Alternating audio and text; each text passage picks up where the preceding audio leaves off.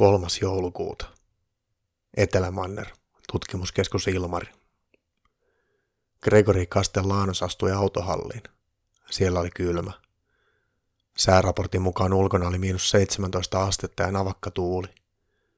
Kun keli oli oikein inhottava, tutkimuskeskuksessa sanottiin leikkimielisesti, että kyseessä on Finnish Summer, Suomen kesä.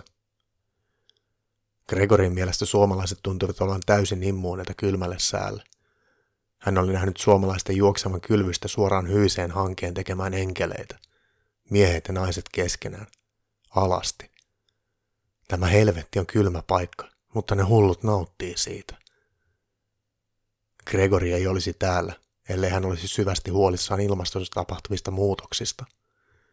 Lisäksi kuusi kuukautta sitten päätökseen lähteä Etelämantereelle vaikutti myös se, että hänen vaimonsa Maria kertoi olevansa raskaana, vaikka he eivät olleet rakastelleet yli vuoteen.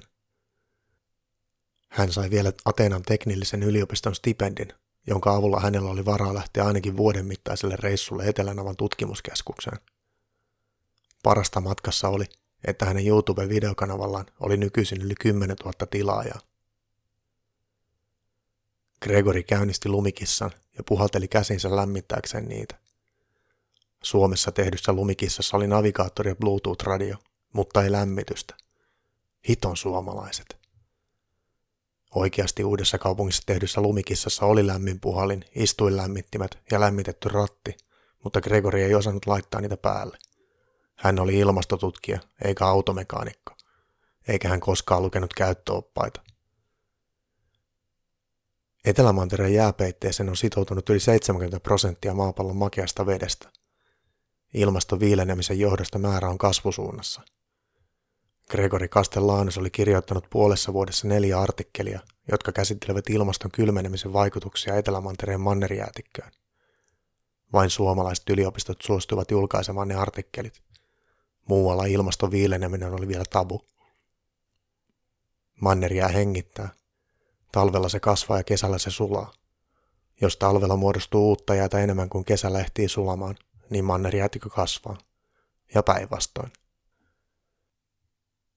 Tänä vuonna Etelämantereen jäätikko oli kasvanut vauhdilla. Gregory oli ollut vasta puoli vuotta tutkimuskeskuksessa, mutta jo nyt kaikki mittaukset näyttivät jäämassan paksuuden kasvavan ja ympärivuotisen jääpeitteen laajentuvan. Etelämantereen jääpeite on erittäin monimutkainen systeemi. Jää liikkuu koko ajan kuin hitaassa massiivisessa baletissa. Sitä voisi verrata vaikka mannerlaattojen liikkumiseen. Ilmaston kylmenemisen johdosta Railojen muodostuminen yli kilometrin paksuisissa jäätiköissä on kiihtynyt.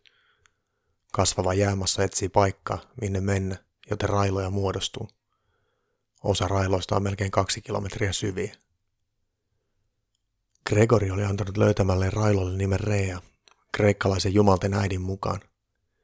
Amerikkalaiset kutsuvat samaa jäätikkörailaa nimellä Clarkson D.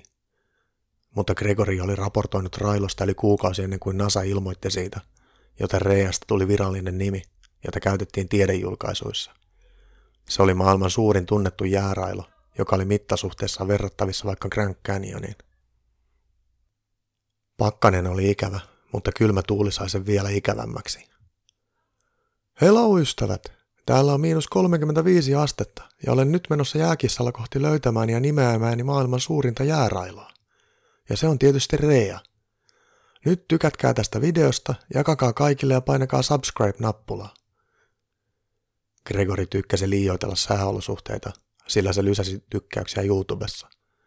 Hän ei voinut lähettää videota suorana katsojilleen, vaan hän teki tallennetta, jonka hän lataisi yön aikana maailmalle, tai ainakin kymmenelle tuhannelle tilaajalleen. Tie Railolle oli eilen vielä selvästi näkyvissä, mutta nyt tuuli oli vihmonut jääkentän tasaiseksi valkoiseksi matoksi.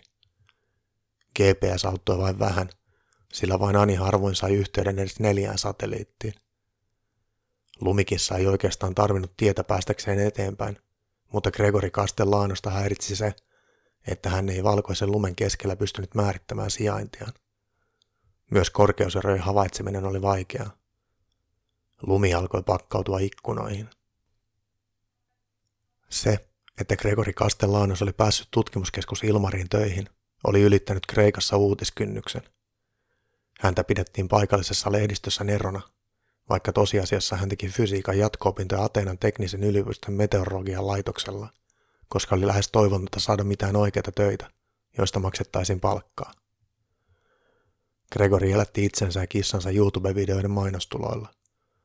Kun hän oli lähtenyt Etelänavalle, hän joutui jättämään kissansa Pepsin, ex-vaimonsa Marian ja tämän uuden miesystävän Ahbenin haltuun. Lumikissa moottori alkoi pitää isompaa meteliä. Konepelin alta tuli harmaata savua. Gregorin oli pakko pysäyttää kulkuväline ja mennä katsomaan, mistä oli kyse. Hän mietti hetken, tekisikö hälytyksen satelliittipaikantimella, mutta koska hän oli luvannut tilaajille videon, hän päätti jatkaa. Lumi oli pakkautunut moottoriin ja se ei saanut riittävästi happea. Kastellaanos hakkasi lunta pois moottorista pienellä lapiolla. Vaikka hänellä oli yllään kaikki talvivarusteet, niin silti hän tunsi jäätyvänsä paikalleen. Nenästä valui räkää, joka jäätyi kiinni kasvoihin. Kun hän palasi lumikissan ohjaamoon, lumituisko oli tihentynyt. Arvoisat katsojat, nyt näette millaista elämä on Etelämantereella. Missään ei näy mitään. Aurinko on jossain tuolla päin. Lumikissa moottori on pakkasesta huolimatta ylikuumentunut. Muistakaa tilata teepaitoja kaupastani vaikka joululahjaksi. Ja sponsorini TrueVPN on tuote, joka tekee internet-selaamisesta turvallista, vaikka olisit etelänavalla. Laitan tuohon kuvauskenttään linkin TrueVPN-sivuille, josta saatte 25 prosenttia alennusta, jos käytätte alennuskoodiani. Oikeasti kyseinen VPN ei toiminut lainkaan Etelämantereella, ja esimerkiksi Gregorin entisessä kodissa Kreikassa yhteys oli kelvottoman hidas. Kun hän ajoi vielä 15 minuuttia kohti Rea-railoa, näkyvyys oli jo olematon. Gregory ei pystynyt sanomaan, näkikö hän eteenpäin 5 vai 25 metriä. Navigaattori ei näyttänyt enää mitään sijaintia. Näytöllä luki, etsii satelliittia, odota hetki. Hän ei uskaltanut ajaa enää eteenpäin, sillä hän pelkäsi ajavansa jäärailoon. Hän jätti lumikessan käymään ja valot päälle ja lähti etenemään kohti railoa. Nyt näette millaiset olosuhteet voi Etelänavalla olla ja miten ne voi yllättää jopa kokeneen seikkailijan. Muistakaa tukea kanavaani myös Patreonissa. Gregory ei nähnyt eteensä juuri lainkaan. Hän laittoi silmille venäläiseltä saadut laskettelulasit. Lasit päässään luminen tuuli ei kirvellyt silmiä, mutta hän näki vielä vähemmän. Hän pysäytti videon kuvaamisen. Ei siinä kuitenkaan olisi näkynyt mitään. Kreikkalainen päätti palata takaisin tutkimuskeskukseen, sillä tilanne alkoi olla oikeasti pelottava.